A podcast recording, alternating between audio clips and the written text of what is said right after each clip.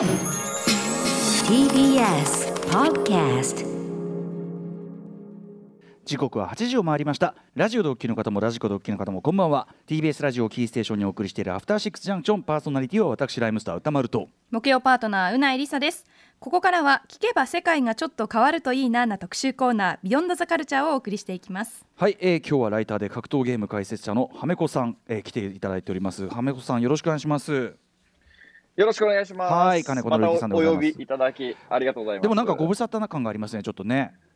そうですね。昨年の12月ですよね。そう。お呼びいただいて、まあね結構時間も。はい。ちょっといろいろね世の中的に動きもあって本当にご無沙汰しちゃっておりますが。私は今年のエボジャパンで、うん。あはめそうだ。あのはめこさんにセコンドしてもらったそうだそうだそそう うだあれ応援しました。あれあれ何月だっけ？あれは1月ですっけ、そうですね。コロナがちょっとはい海外でまずいなっていうそうかそうかそうか。もう遠い昔のような感じもしちゃうけどね、うん。あれすらね。はい。ということで今日は格闘ゲーム業界に起きたこの間のねそのコロナ禍の中で起きた地殻変動について伺うわけですがえどういうことでしょうか、これは？えっとなんですけど、試しにちょっとゲームをしてみませんか？ゲームゲーム。はいはい。はい。今から私がその口でこうじゃんけん出すのであのじゃんけんの手、えーじゃんけんじゃんけんの手を言ってたと、は、はいいはい。言います。うん。はい。なのでなるべく早くそれに勝てる手を勝てる手言ってもらいたいねなと。はい。右も、はい。右もにじゃんけん票がう流れ出してすごく耳を取られるんだよ それに、うん、はい、はい。それではじゃあ、行きましょう。うないさん、あの歌丸さんからじゃあ、行きましょう。はい。あわかりました。はい、はい。い、きますよ。じゃんけん、パー。チョキ。はい、遅い。な、ありがとうございます。遅い？遅い？じゃあ、うないさんもやってみましょうか。やばいミニモニじゃんけんぴょんに思いのほほから後ろでじゃんけん票とかか言ってるからさうるさいんだよ。歌詞に俺耳取られるから、うん、はい。じゃあ、いきます。い。きます。やりますよ。はい。じゃんけん、グ。パー。あーはい、ありがとうございます。ちょっと早いな。二人やっぱな。の、まあ、いわゆる反応速度が、うん。えーこれで分かりました。実はですね、格闘ゲームっていうのも、こうしたその構造というか、駆け引きうん、のある遊びになっています。相手が出してきた手を、まあ、できるだけ早く読んでそれに勝てる手を出す。そうですね、そのみ見てからというか、うんうん聞いてから、まあ、今のは聞いてからでしたけれども、ええええその画面をこうの動きを見てから、ええ素早く答えを出す、そうかで早く答えを出せれば出せるほど、それだけ有利になるとうんいう競技の部分があるんですね。でなるほど。今回のその地殻変動っていうのは、そんな反応と時間にまつわる話をしていこうと思って反ます。応速度ってことですかね。はい、ということで、はい、まあまあ私つまりだから、我々今日オープニングからずっと話してる今回テネット的なこ世界になってくるこれは違うと思いますけあど。の時間と空間の概念が覆されるような 話にそれは何だって時間と空間だけど。まあでもそれ仕事にしておきましょう、テネットウィークにふさわしくということにしておきましょう。行ってみよう。コロナ禍で格闘ゲーム業界に起きた地殻変動とは？特集えーということで、えーと政府が新型コロナウイルスによる緊急事態宣言したのが今年2月ということで、うん。それ以降ね、えー特にこの映画音楽演劇などと同様に格闘ゲーム界大きな影響を受けたそうなんですね、えーまあ、オフラインのイベント要するにまあ普通に人が集まっている今までのイベントがことごとく中止になり、うん。えーシーンの活動の場はオンライン上へと移行、まあ、インターネットを通して対戦するというものに移行していった。そんな中とある出来事をきっかけに格闘業ゲーム業界に今地殻変動とも呼ぶべき大きな変化の波が起きつつあるそうなんです。ということで改めましてご紹介しましょう。解説していただくのは、えー昨年12月以来のご登場ライター解説者のはめこさんこと金子紀之さん。そして、えーこの特集後半からは、えーはめこさんからのご指名でございます、えー PC テクノロジーの情報サイト PC ウォッチ編集長の若杉紀彦さんにも加わっていただきます。よろしくお願いします。はい改めまして今日のゲストはライター格ゲー解説者のはめこさんです。お願いします。よろしくお願いします。はいよろしくお願いします。はい。ということで、えーとはい。まあ、その反応速度と、ね、その大きな変革という話、まあ、えーと後ほど詳しく伺いたいんですが、うん。えー、とまず今年前半に前半に格闘ゲーム業界で起こった出来事を振り返っていきたいと思います。えーとということで前回ご出演は去年12月ゴールデンボンバー歌糸広場潤さん。あの MX でねやられてますねゲームはい。番組ね、格ゲー喫茶ハメ潤、えー先日1周年を迎えられたそうでおめでとうございます。ありがとうございます。ねえでも格ゲー専門、あはい格ゲー専門番組をしかもね、うんもう歌広場さんともう要するに第一線でねやられてるお二方がですね、えーやるという、まあ、なかなか要するにかつてだったらなかなかマニアックな番組とされてたようなものが普通にこう番組であって1年間迎えたということでこの1年でどうですか？その反応みたいなところは。そうです。やっぱりその、今、歌丸さんにも、あの、言っていただいた通り、やっぱかなりニッチな、うん非常に難易度の高い企画だと思うんですけど、うんうんやっぱりその、自分としてもよく持ったな、みたいな、うんうんそんな印象もちょっとありますね。うんうんうんうんはい。あのーその今まで例えば格ゲーに親しんでなかった人が番組を見ることでリアクションが来たみたいなことってあります？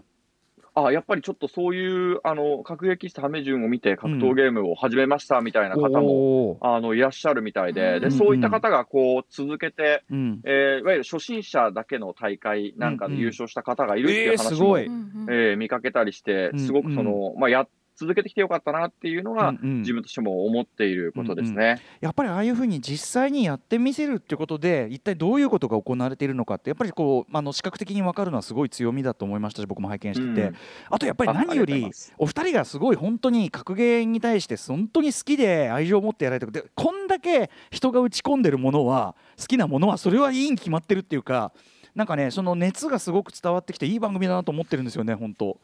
あありがとうございます。じゃあわだいぶではい。うん、だいぶその格ゲーに対するそういうこう視線みたいなところでもプラスになってるという印象でしょうか？そう、そうですね。そやっぱりその外側、まあ、例えば歌広場さんのファンの方に見ていただいたりとかっていうところで、うんうんあんまり格闘ゲームに触れてこなかった方からの、うんそういうインプレッションっていうのは結構目目にしますね。うん、はいいやこれはねそういう点では、その、うん、うんやってきた意義はあったのかなというふうには思ってますいや。だってまだまはいだ続くわけですもんね。そうですね。これからもまださらに、えーやっていけたらなというふうに思ってますので、うんぜひよろしくお願いします。冷静に考えたらその1年間のうちもうそれこそ半年以上はこのコロナ禍のちょっと異常状況の中っていうのが続いてる中でやられてるわけでにもかかわらずっていうのもあるわけだからこれでまたねあの若干こうもうちょっと通常営業が戻ってきたりしてもまた話変わってくるでしょうし、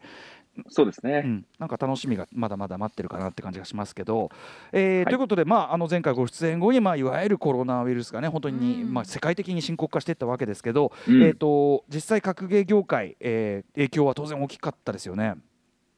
いや、これ直撃、特にその、なんでしょう、e スポーツって言われてる中でも、うん。最も直撃したのは格闘ゲームなんじゃないかなと個人的には思っていまして、その理由として、その格闘ゲームのそのメインのみんなで集まる大会がですね、もう完全に3密なんですね。うん。あーはいはいはい。不特定多数が密集密接しないと、ちょっとできない、形になってますので、うんもうこれは完全に直撃、まあ、できなくなりました。うんうん基本的にそのオフラインの大会っていうのができなくなって、うんそれがオンラインに移行したところもありますし、うんあと、そのこう何度かこう出演させていただいたときに説明した、えーまあ、ストリートファイター5ですとか、うん。鉄拳7の、えーいわゆるツアー形式の大会っていうのは、うん。海外をこう回るわけじゃないですか。えーだからもうこれと渡航もこう自由にちょっとできないような状況というところからも、うん。あやはりそういうその公式のツアー式の大会っていうのもうん。こうできなくなってしまいました。か。はいはい。はい、となるとやっぱりみんな基本的には自分の国自分のお家でやれることってことでやっぱりオンライン化していくってことですよね。そうですね。で、結構日本国内ですと、トッププレイヤーたちって東京にこう集まって、うん。えーその理由としては、そのオフラインで練習したい。そうすることで練習のこの質を上げることができるという点から、うんうん。あの地方にいた強い選手たちもこう東京に集まってきたっていうことがあるんですけど、あやーっぱりこれも、この練習自体もんできなくなってうんしまったんですね。うんなので、その練習とか、あとは、えーコミュニティをこう醸成していくっていう点でのオフライン環境っていう部分もちょっと休止を余儀なくされてしまったというのがありましたね。いろいろ食らっちゃったわけですね、これね。でもプレイヤー的にはこれオンライン化になることでやっぱりとなるとはこう、単純にこう腕のこうなんていうのか維持というかそういうあたりで、え悪影響はやっぱ大きい感じですかじゃあ？その初期はこれ全部オンラインになっちゃってどうなるんだろうっていうところがあったんですけども、はい。先ほど軽く説明した通り、うん。今年そのツアー式の大会がなくなったことで、うんうん。えーこれまでですと例う年トッププロって、うん。あの毎週金曜日ぐらい、まあ、木曜日ぐらいにですね、うんうん。えー大会のある海外にこう出発しまして、え大体月曜日に帰ってくるわけですね。うんうん。あの土日とかにこう大会があるので、うんで日本に月曜日に帰ってきて、うんうん。で2日間日本にいてまた木曜日に出発するみたいな、飛び回生活をする、うんうんはい、月もあったんですよ。うんうん。それと比較すると、実はこう練習に使える時間は、このオンライン化が進んだことと、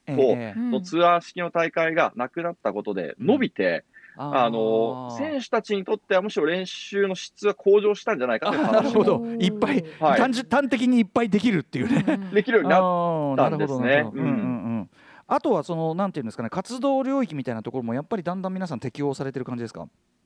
そうですね。あの、やっぱり、これまでその、まあ、格闘ゲームのプロプレイヤーって一体何をするかというと、うん。そのツアー形式の大会で海外飛び回って、その大会で、うん。えーまあ、いいプレーを見せて結果を出すというところが、まあ、その、やるべきこと、うん。目的だったんですけど、うんうん。これがなくなったことで、うんうんあの、どちらかというと、そのストリーマーですよね。うんゲーム配信を、うんうん。こう通じて、はい。その人間的な魅力っていうのをよりこう出していくっていうところの方向に、えー今年は変わっていきましたね。特にやっぱりそのうん。格闘ゲームを代表するプレイヤーの梅原選手うんうんあたりは非常に様々な企画をこうインターネットで配信しておりまして、うんうんうん。それこそラジオをやったりですとか、うんうん他のゲームですよね。例えばその人狼を格闘ゲーマーを集めてやったりですとか、その競技者以外の姿っていうところをこれまで以上にこう見せるように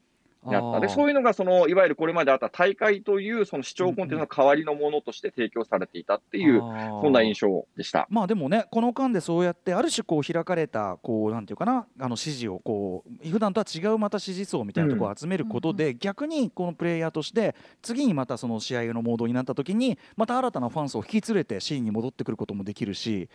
うん。ねなんかこれはすごくいいですよね前向きなっていうか動きかなって感じもしますね。そうで、まあそこに適用したことがすごいなと、個人的にはやっぱり感じましたね。うんうんうんその、いつまでこう競技選手としてやっていけるかっていうところも、まあ、まだこのゲームのプロの業界っていうのは、うんえー若い業界ですので、ええいつ引退するんだみたいな部分もあるじゃないですか。うんうんうん。うんそこに対してそういった活動をすることで、うんこう、新たに人を引きつけられるなってことが、まあ、今年は証明されているのかなというところもあるので、うんうん。そういう意味では、その、まあ、いわゆるセカンドキャリアじゃないですけれども、はいええそういったところの道筋も、うん。まあ、ちょっとその、明らかになったのかなっていう印象もあります。まさにはい。この間、あの釈迦さんをお招きしてストリーマー特集しましたけど、うんうん。ね、やっぱり、はい。やっぱりあのいろんな形のストリーマーさんいらっしゃるけどやっぱりそのゲームということに関して精通されてる方がいろいろやるっていうところの厚みと深みって絶対あるわけで、ねうんなんかだから確かにおっしゃる通りそのセカンドキャリアとしてとかいろんな活動スタンスとしてっていうのを示すいい機会っていうのもそうかもしれないですねやっぱね。う。うんんそして問題の今日のはい特集の本題にあたるような変化もあったってことなんですね。そうなんですね。これはちょっとその、コロナ禍とは実はちょっと違う、同時多発的に起こったことではあるんですけれども、えーまあ今年ってもともと東京オリンピックが予定されていましたよね。うんはい。でそれに合わせて昨年の夏頃に、うん。えー今年のまあ7月に、えー東京オリンピック合わせでストリートファイター5の大会をうん。インテル、わかりますかね、はい、インテル、はいインテル入ってるの、インテル。はい。はい。うん。そうです、うん。そのインテルが主導のもと、インテルワールドオープンという大会が開催されることが、えー告知されていたんですね。うんうんで、これまでその競技シーンっていうのは、まあ、うん。ストリートファイターに限っての話ではあるんですけど、ええ。もともとはプレイステーション4、はい。でえーやら行われていたんですが、うんうんうん。どうやらこのインテル、まあ、当然インテルなんで、うん。PC 版、PC 版もあるんですね。うんええ。ええ PC 版でどうやら行われるみたいだから、うん。じゃあこのインテル、えー非常に賞金も、えーた高額の賞金が予定されていましたし、うんこのトッププロたちが、えーじゃあ PC 版でそろそろ練習するかと。ええ。あの、PS4 版とちょっと違うので、うんうん PC 版でどうせやることになるから、それで練習しようよっていうところの流れが、実は今年の初めに、まあ、うん。昨年の最後にカプコンカップという世界大会が終わった後に、はい。そういう流なれにななっていました。その。大会に向けてなってたんですね。そうですね。うん。でその中で、えー他にもその2月頃に行われた、えートパンガチャンピオンシップという、うんそのいわゆる長期戦を戦うトッププロだけが、うん。えー出場するリーグ戦の大会があるんですけど、うんうんうんまあ、そのインテルが PC 版で行われて、PC 版にどうやらなるらしいから、うんうん全体的にその PC 版に移行していこうかみたいな雰囲気があって、うんうんうんで、まあ、その選手たちのそのアドバイスもあったんでしょうし、うんうん。その PC 版でやろうということで、うんうんそちらも PC 版で行われたんですね。はいはいははい。まあそういったその流れが微妙にありまして、うんうん。あトッププロたちがちょっと PC 版で練習していた、つまりその、うんうんあれですよね、プラットフォームがちょっと今年移行しつつあった状況がありました。いわゆる今週巻きのね、そのハードからはい。PC へ、まあ、そもそも移行する動きっていうのがあってはい。そこでそのプレイヤーの皆さんのまあ側もんというこうある変化があったというか。そうですね、その PC 版、こはい。あとこれはまあちょっと、例年、ううん。ん、本題の部分かもしれないですけどね。すみません、はい。うんうん、例年は。その例はい、例年はやっぱりプレイステーション4版で PC 版も同時にあったんですけど、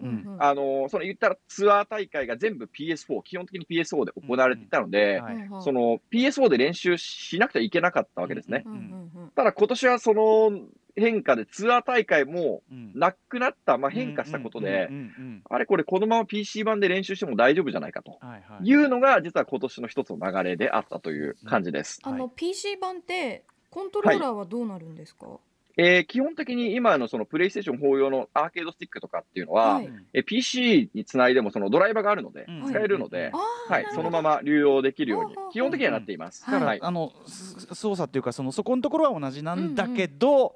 というあたりで、まあ、そこはい。からプレイヤーの皆さんに起こった変化というところについてはちょっと後ほどまた本題として伺っていくあたりですかね。はい、はい。えーでですね、えっとまあはい。あの東京ゲームショウもねオンライン開催なんかされてましたけど、えっとそれに合わせてストリートファイターの国内リーグが始まったというふうに伺っておりますが。あそうですね、うんうん。ストリートファイター、えーリーグ、プロ JP2020 というのが、まあ今年ストリートファイターリーグという名前では3年目、3回目になるんですけど、はい。うんえこれが、えーついに始まったという形になっています。基本的にはその6チームがうん。いまして、うんえーあの非常に日本でも有名なえー梅原選手ですとか、うん時戸選手、うん。えー桃地選手ですとか、うんうん。あとはネモ選手、フード選手、そして孫選手の6名がリーダーになって、うんうん。えーまあ、4人のチームを組んで、それでそれぞれ3対3の戦いを行うリーグ戦ということで、えーこれが始まっております。えこれは PC ですか？それともプレイステーション、えーこれも今の流れになって PC 版で一応行われているっていうのがあるんですね。はい。一気に主流がねなんか映った感があるんですね。なるほど、えーストリートファイターリーグも始まっているということで、まあ、ここまでが大体今年前半の動きという感じでよろしいですかね。はい。はい、ということでここまでははめこさんに今年前半までの、えー出来事格ゲー界の、ね、出来事を振り返っていただきました CM の後はいよいよ格ゲー界に起きた地殻変動についてさらに、えー突っ込んで伺っていきたいと思いますよろしくお願いします.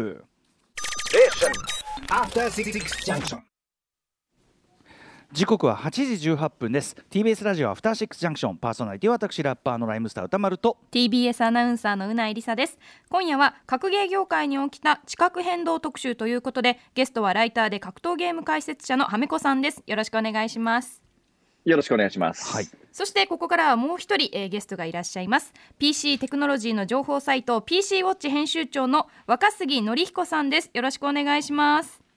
はい、BC ウォッチの岡杉と申します。よろしくお願いします。はいよろしくお願いします。若杉さんすみません。あの大変お待たせいたしました。いえいえ、はいよろしくお願いいたします。ということで、はい。えー若杉さん番組初登場ということでうなぎさんから簡単なプロフィール紹介お願いします。はい、えー若杉則彦さんは老舗 IT 情報サイト PC ウォッチの編集長で PC から周辺機器まで幅広い領域で記事を執筆されています。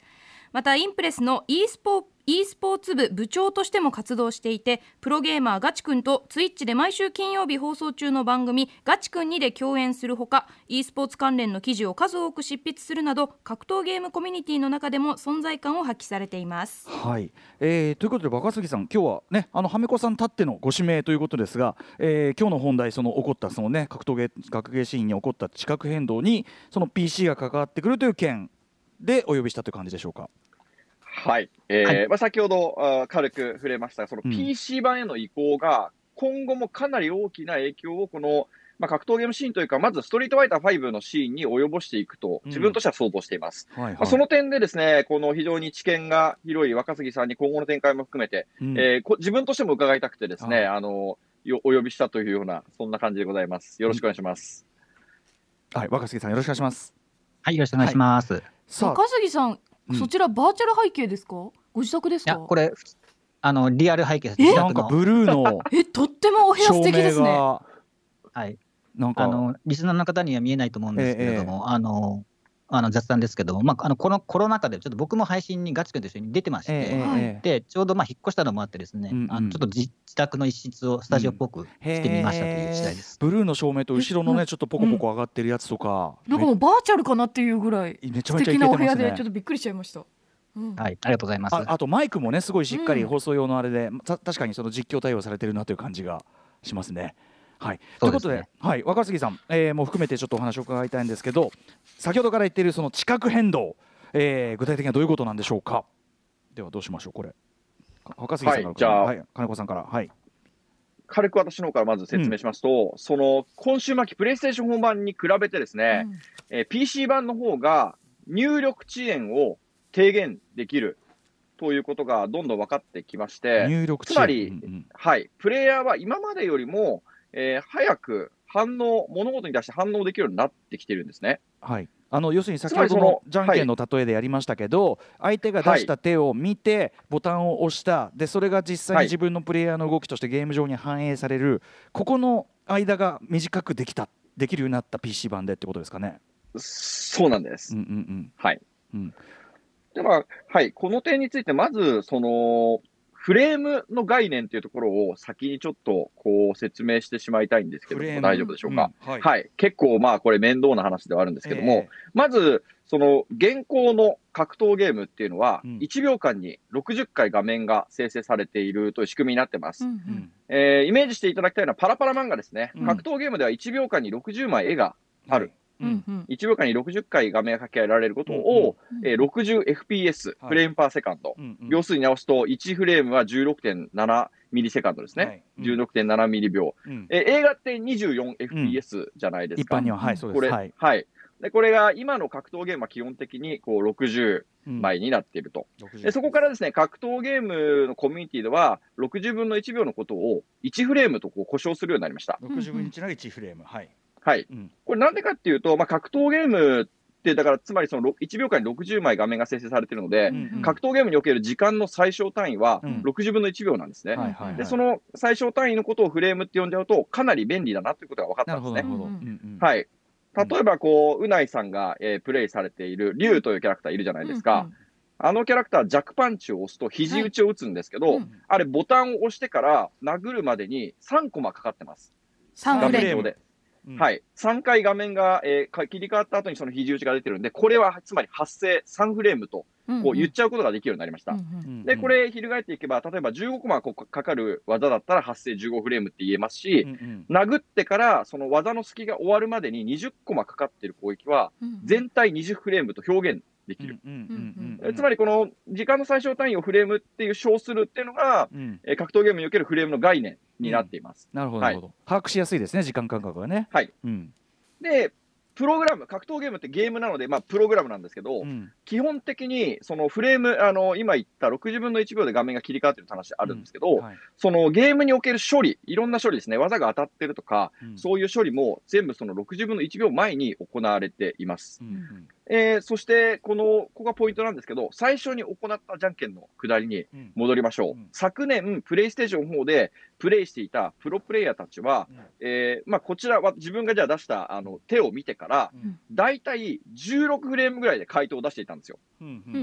限界値は大体16フレームぐらいなんじゃないかと。頑張った時にたまに15フレームぐらいになるかもしれないけど、基本的には16フレームぐらいじゃないかという状況でした。ただ、これが今年 PC 版になって、うん、えー、もちろんそのプレトッププレイヤーの方々みんな練習はしてるんですけど、うん、ほとんど同じタイミングで改動してるのに、うん、ゲーム内時間においては15フレームに間に合うようになったんですよ。ほうほうほうほう PC 版でやったら。うんうん、これ16.7ミリ秒縮まってるんですね。うんうんうん、しかもここ最近どうやら環境を完璧に整えると、うんうん、なんとそれが14フレームに間に合ってる。うんうんじゃないかという話が出てきて、うん、もちろんこのプレイヤーの練習によって技量も上がってるんですけど、うん、環境を整えることで、33ミリ秒近く、うん、あの短縮、入力が反映されるまでの時間短縮されるようになったんですよ。え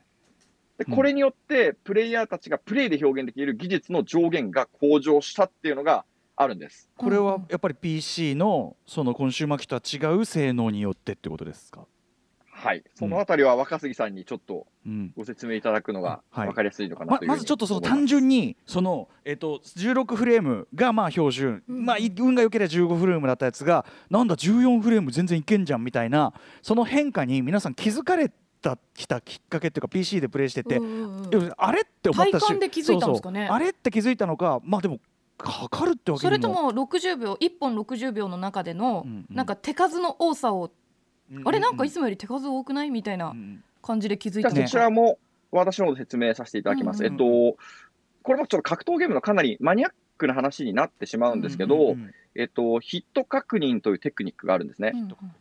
えっと、これってその技をですね、こう繰り出すと敵はガードしたりヒットしたり、当たったり、ガードされたりするわけじゃないですか。はい。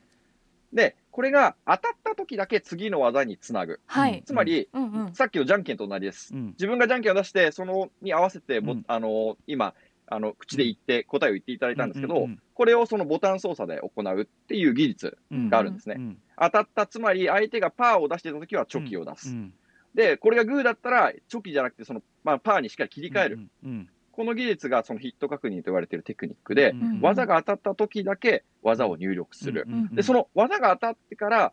特定のフレーム数受け付けているっていうのがゲームのシステムであるんです。うんこれを基準に考えていって、技が当たってから16フレーム以内にボタンを押すと正解になりますっていうものが、これまで、だから昨年はそれができていたんですけど、それがじゃあ15フレーム以内に答え出してくださいっていうのはできなかった。ところが今年 PC 版になって、じゃあ15フレーム以内に答えを出してくださいっていうものに対して、あれ、間に合うぞとなったわけです。そこで、あどうやらこれは、あの入力支援が軽減されているぞという、その実態、プレイヤーの実体験からも、そこが、うんうん、あこれが15、14になっていく、いける、できるんだってことが分かってきたわけですね。そのコンボの速さみたいなのが、じゃあプレイヤーが体感するようになったってことですかね。そうです。コンボ的にその到達する地点、コンボが到達する地点が、あれいつもより早いぞ。コンボ早いし、早いぞと、早いしできるぞ続いてるぞとかっていう感じですかね。そうですね。はい。すごい神々のね、超能力者同士の一般人じゃ気づかない話ですよね。ねはい。じゃあ、まあ、一応そのじゃあ何が変化したのかという部分は分かったんですけど、まあ、なぜの部分ですね、はい、そこはじゃあ若杉さんなのかな？お願いします。はい、はい、えーと、今、そのはめこさんがおっしゃった入力遅延っていう部分はですね、実は、えーと、その PC 版は2段階でですね、あのそういうところが判明したっていう経緯がありまして、ほうほうほうえーと、まずその入力遅延っていうところはその、例えばそのアーケードコントローラーのボタンを押して、それが実際にゲームに反映されるまで、このことを、まあえー、入力遅延というふうに、要するに、まあ、待ち時間があるわけなんですけども、これ実は2018年の、えー、と終盤ぐらいにですね、うんうん、とあるまあ有志が、まあ、かなり精密なその計測をやったんですね。で、うんうん、プレイステーションと PC 版でやってみたところ、うん、えーとまあ、平均してなんですけども、大体16ミリセカンド、要するに1フレーム分ぐらい PC の方が、えー、入力遅延が短いっていうことがまず分かったっていうのがあったんですね。えただし、その2018年ぐらいっていうのはですね、まだその、えーと、そのトッププロのそのシーンでは、えっと、プレイステーション4が、まあ、メインのプラットフォームだったので、まあ、そういうメリットはあるけれども、結局大会がプレイステーションでやるんだったら、まあ、その恩恵を受けられないっていうところで、まあ、まだ結局はプレイステーションがメインのままだったんですね。で、えっと、もう一つがですね、まあ、これは入力っていうより正確にはな表示遅延というふうに僕は、まあまあ、呼んでいるというか思っているんですけども、これ多分なんですが、まあ、一応はめこさんにも確認したんですけど一応僕が最近発見したというふうに一応思ってるんですけれども、はい。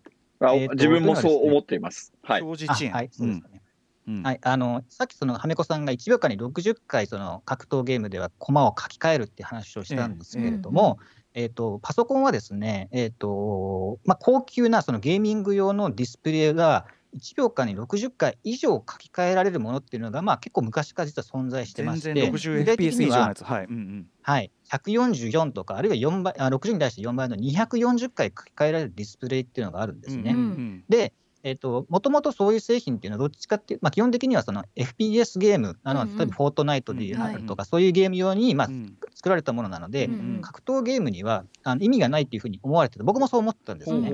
で、本当これは、まあ、思いつきレベルで、うん、144fps とか 240fps ってディスプレイを試したらどうなるんだろうってやってみたところ、なんか僕レベルでもその14フレームのヒット確認がどうやらできそうだっていうことが分かってですね、これが本当まあ、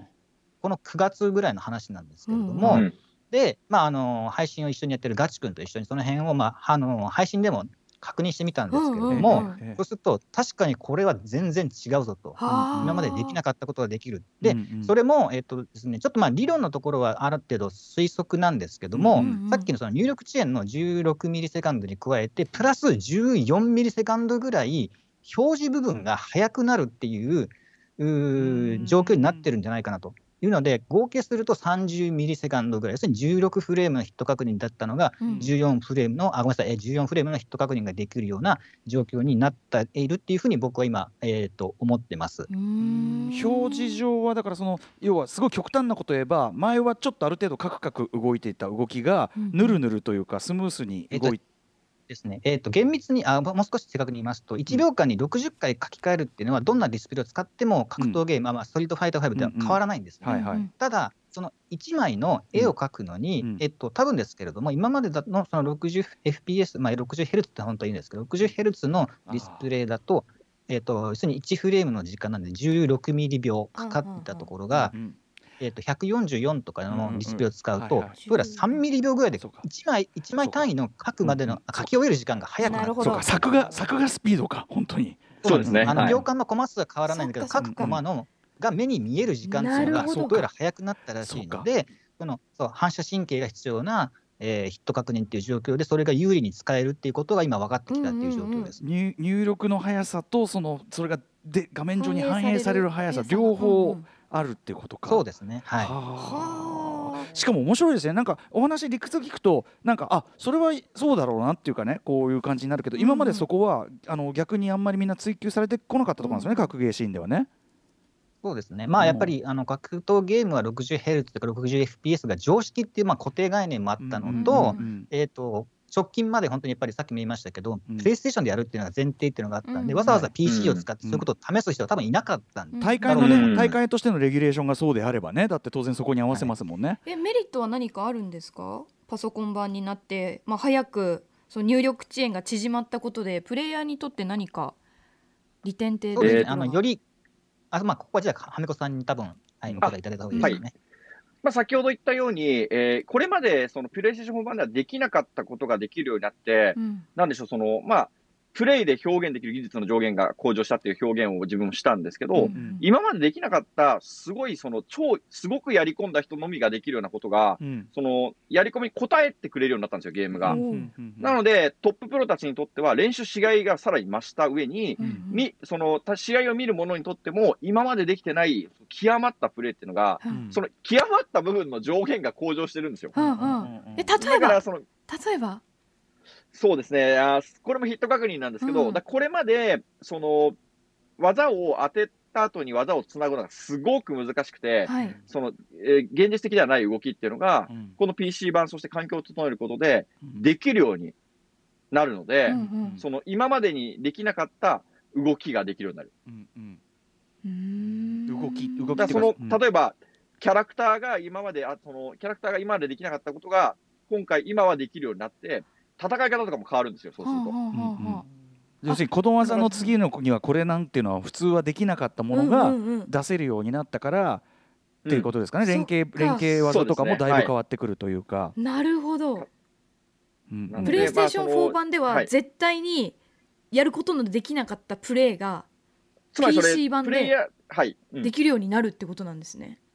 そうなんです。なのででプレイステーション1では諦められていた技術なんですね。これはもうできないだろうと。ただ、この環境を整えればできるだろうになってきたっていうのが、うんうん、これが大きなあの影響です。ねしかもこれ格ゲーみたいにそのプロ格ゲーシーンみたいに、うん、極限までね極限まで突き詰めたからこそ見えてくる限界とその先みたいなことですもんね、これね本当にアスリートですねマジで。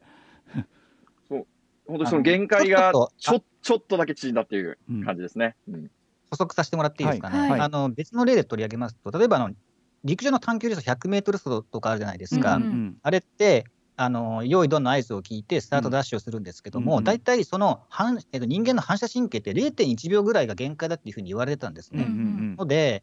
えっと、あのフライングを判定するシステムがあるんですけども、うんうん、あれって用意どんの合図が鳴ってからスタートしても、うん、あまりにその時間差が短すぎると、フライングの反転になるんですね。だから、えっと、マイナスじゃなくても、0.001秒とかで反応してしまうと、これは引いてなくて、反応じゃなくて、単に単に偶然飛び出してるだけじゃないかみたいになっちゃう。そうなんですよね。で、えっと、最近までその限界が0.1秒だと思われたんですけども、いろいろなんかその陸上関係の、まあ、調べてる人たちが調査した結果、実は0.085秒までだったら人間反射できるっていうふうなことが分かったらしいんですよ。ので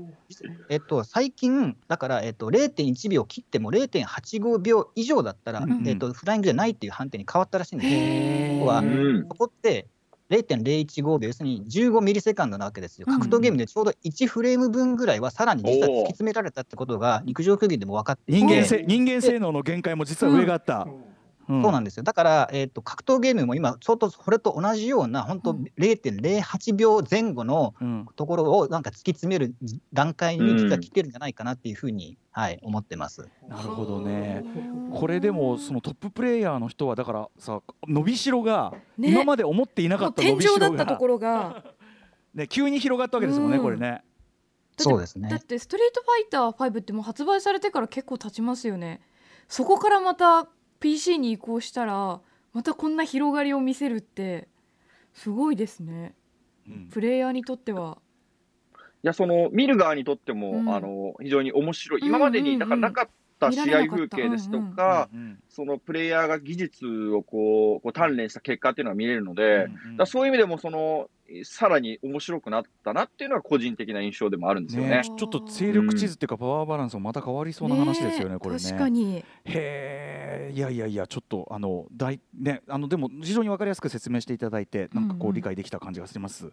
えーといったあたりでちょっとえっ、と一旦これはブレイクを挟むところでいいんですかねこれね。えっ、とここからちょっとお話を伺っている中でちょっと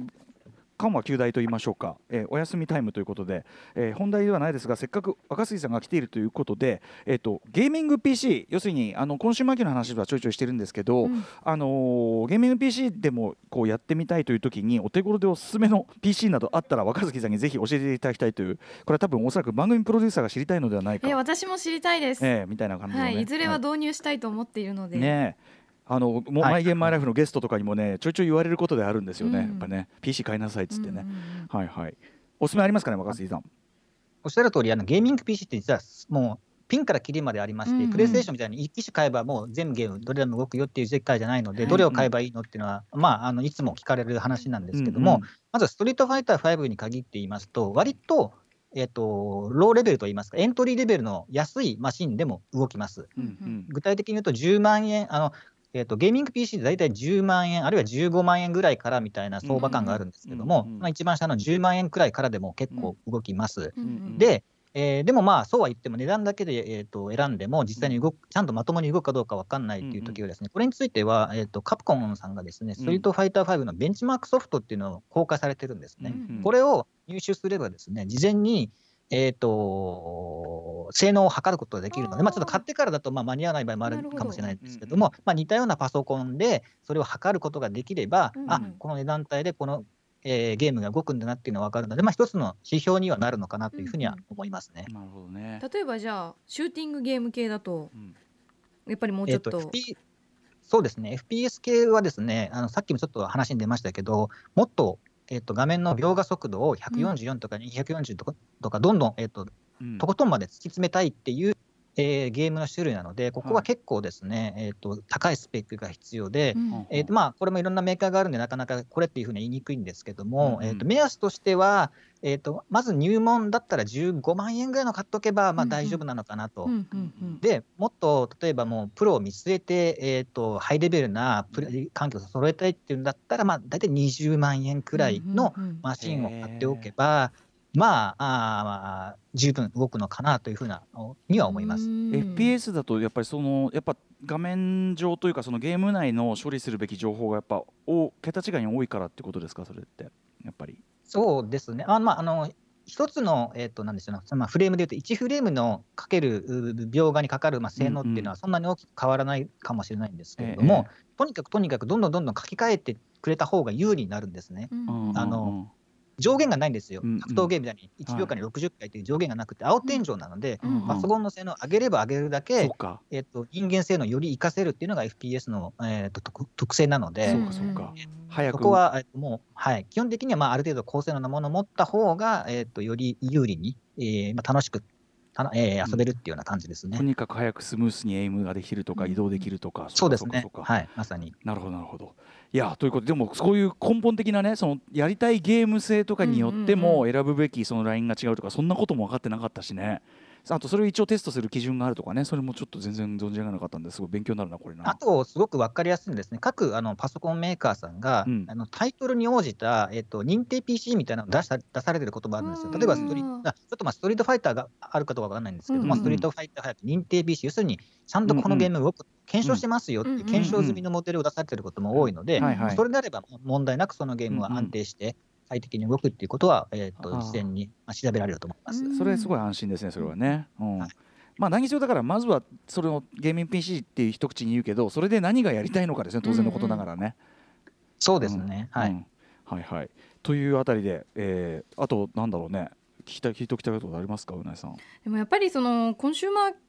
機の方がやっぱお手軽なんだなっていうのは、まあね。ね。やっぱりね。それはだから、それはお手軽だからコンシューマー機なんだからね、それはね、うんうん。うんそれはそうだってやっぱりその理っていうのは当然、ね、だって最低ラインでまあ10万からってことはね、うん。やっぱりパソコンに乗り換えるっていうのはそれなりに資金必要だなっていう、はい、あと回線とかそういうのも重要になってきますよね。そう先ほど環境っておっしゃってたけど回線は関係ありますもんねそれはね。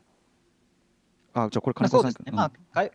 回線もまあ、まあ、えっ、ー、と、早いに越すことなんですけど、あともただ、パソコンさっき、まあ、単純に値段だけ見ると高いって話が出たんですけども、うん、最近ですと一般の方でもあのプレイを録画して、うん、まあ、編集して YouTube に上げたり、見たりとか、解説の動画を作ったりという人も結構増えてると思うんですね。うん、そういう時にはコンシューマー機では、えっと、その編集っていうのはできないんですよ。はい、やはりパソコンが必要になってくるんでパソコン買うとそういうこともできるっていう両方一緒にできちゃう以外にも、はい、活用できるっていうメリットがあるので、まあ、そういうところも見据えるんだったら、まあ、パソコンから入るのもまあありかなと思いますね。なるほどね。そうかそうか。その角度の視点もなかったわ。ちなみにそのコンピューターだけじゃなくってそのつなぐモニターって、うんうん、例えばストリート格闘ゲームだったらこれぐらいのサイズインチがいいとか FPS だとこれぐらいとか何かありますか？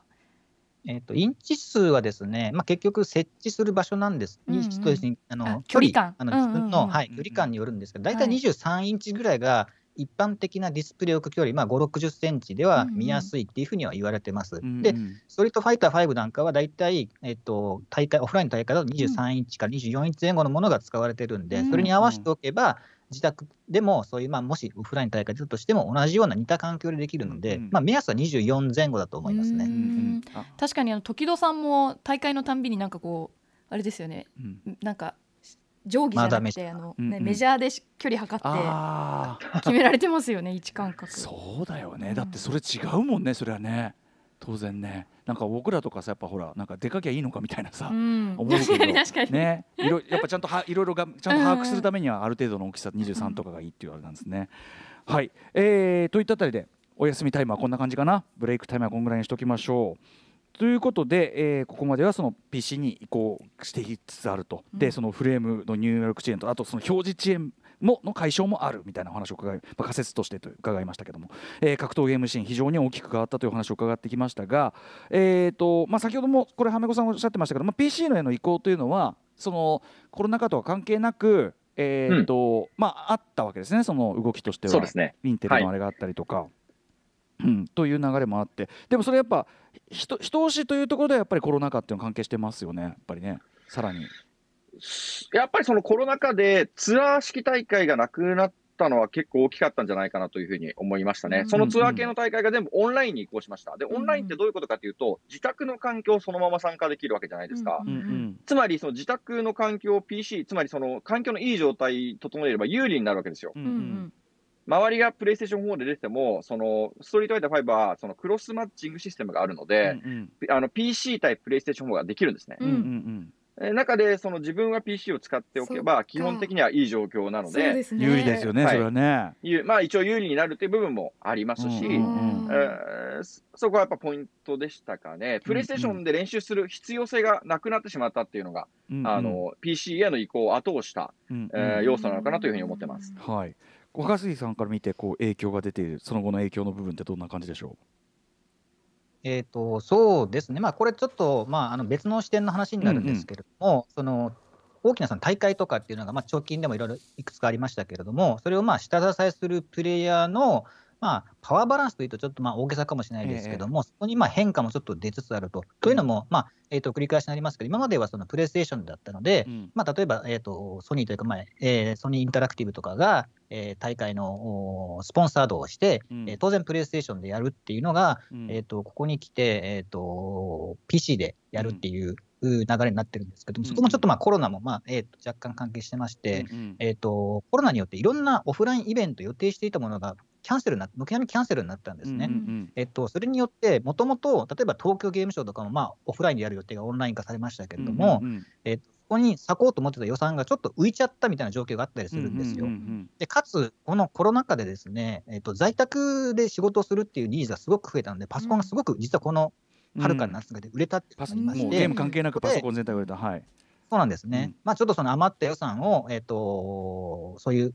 じゃえっ、と、うんプロスポーツの、えーはい、e スポーツのですね、スポンサー大会に、オンライン大会にちょっと回してみようかみたいな流れがあったりもしますね。じゃあ、その要するに PC 業界からのそのゲーム業界のスポンサードっていう流れも活発化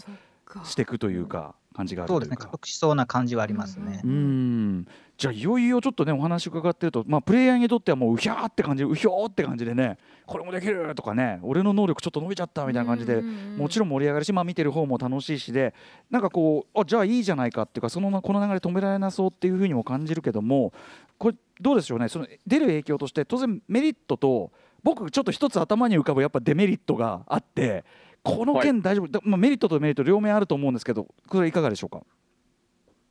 いや、デメリットもももちろん、あのー、ちょっとずつ出てきてますよね。うんうん、まあ、まずその、先ほどのそのオンライン大会の話で言うと、やっぱりその、ハードウェアの性能差で勝敗が決まる可能性っていうのがゼロではない。そうですよね、だからつまり条件が、戦う条件が、ね、全員そちょっとずつ違うっていうか、う感じじゃないですか、でそれって競技としてどうなのっていう感じが、はたからすると思うんですけど。まあ、そこはそのもちろん今後もしかしたら問いただされていくことはあるかもしれません。うんうんうん、やっぱそのあと、うん、はい、はい、あごめんなさいどうぞ。あすみません、えーと、もう一つポイントとして、今、ちょっとずつ、えーまあ、コロナ禍というところが落ち着きつつある部分で、うん、えー、そのストリートファイター5オフラインの大会っていうのも戻ってきてはいるんですね。でそこで、まあ、その流れに従って、えー、PC 版でこう行われるという大会がかなり多いんですけども、うんうん、その PC、若杉さんからも説明があった通り、ええ、ピンキリなんですよ。うんうん、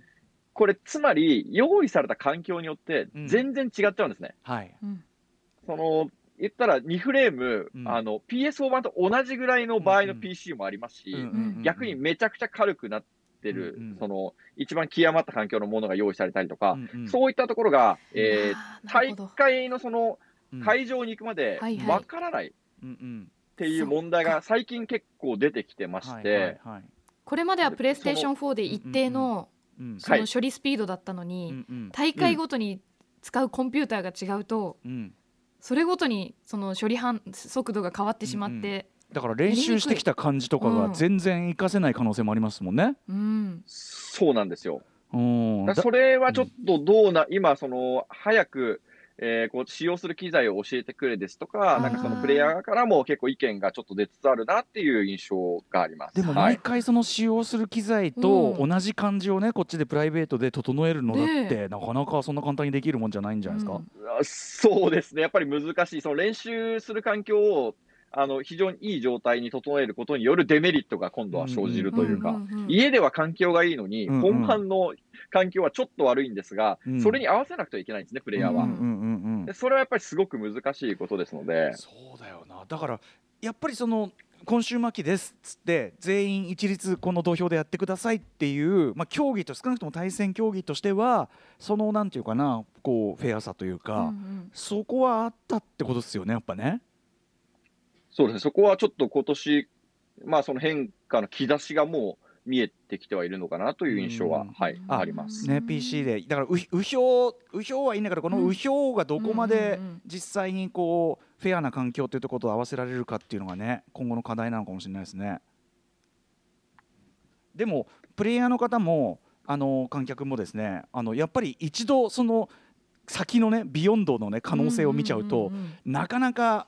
その前のこうレギュレーションでやってくださいっていうのはちょっと満足できない感じもあるのかなって気がするんですけど。うんやっぱりそうですよね、プレイヤーとしては、その別にずるがしたいくて、その環境を整えてるわけではなく、やっぱりその練習していいプレーを見せたいっていうのがまずあるんですよ。ええ、そのために環境を整えて、そのまあ、限界にチャレンジしてるわけで、うん、だからやっぱそのプレイヤー、トッププレイヤーたちっていうのは、基本的にはそのいい環境でいいプレーをみんなに見せて、うんうん、その格闘ゲームをやり込むっていうものの価値がいかに素晴らしいかっていうのを表現するためにやってる、と思ってます、自分は。はい。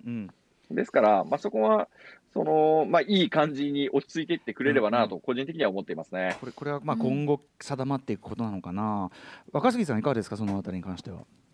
そうですね、まあ、あの環境がなか、えっと、統一できない、例えば自宅のパソコンと、まあ、会場のパソコンでは違う可能性があるということには、うん、まあ、おっしゃる通りで、これからまあちょっといろいろ考えなきゃいけないんですけども、うん、これについて、ただ、あのー、ガチ君がすごくまあいい例えをしてたんですね、はい、それが例えばプロ野球選手の場合、えー、とその球場が人工芝だったり、天然芝だったりとかっていう環境が違うっていうのは、すでにそのプロスポーツの世界でももあるわけで、気候でも違いますしね。そこをあの理由に、どどっちが苦手だからとかいうことは言い訳はできないわけじゃないですか、うん、両方にちゃんと対応していかなきゃいけないので、う。ん、僕ら格闘ゲームのプレイヤーも、じゃあそういうじゃあ 144Hz の環境とか 60Hz の環境に合わせて、まあまあ、体を作るってちょっと大げさですけども、対応していかなきゃいけないよねって話をしてたのは、すごく印象的ですわかりやすい。説得力あるわ、それ。やっぱそこに対応できてこそ一流選手っていうことになるわけですもんね。そうですね,、ね工房筆を選ばずなんて昔から言いますからねいやなるほどなるほど勉強になりますということでちょっとあっという間にいやしかしお二方あのなかなか突っ込んだ話でしたよ、これは今日は。でも非常にわかりやすかったです。はい、あのーうん、格ゲー門外観の我々にとってもすごい興味深かったし、わかりやすかったし、ありがとうございます。うん、はい、ありがとうございます。えー、ということで、えー、お二人から、えー、最後に改めてお知らせなどありましたらお願いします。じゃあ、えっ、と、お待たせしてしまったので、若杉さん、お願いします。はいえーと、僕が所属している PC ウォッチという、まあ、ニュースサイトなんですけれども、こちらでは日々パソコンのニュースの方を、まあ、お届けしてまして、うん、まあ、今ここで話題に上がったようなゲーミング PC の話題なんかも、まあ、記事なんかもたくさん取り揃えてますので、はい、えーとまあ、なんですかね、おすすめのゲーミング PC なんかの情報もいろいろありますので、まあ、時々覗いていただければなというふうに思います。はい、えー、PC ウォッチ、はい、ぜひね、我々もちょっと参考にしていきたいと思います。えー、そして、はめこさん。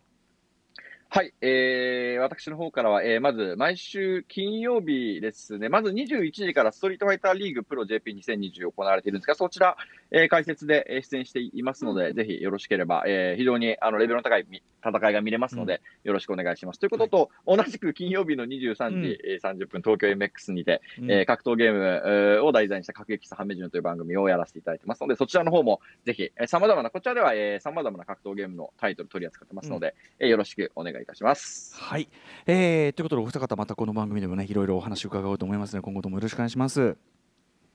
はい、えー、ということで以上、えー、格ゲー業界の地殻変動特集でした。はめこさんそして若杉さんありがとうございました。はい、ありがとうございました。ありがとうございました。さあ明日のこの時間は1週間の番組を振り返るフューチャーパストビデオ考古学者のコンバットレックさんが登場です。え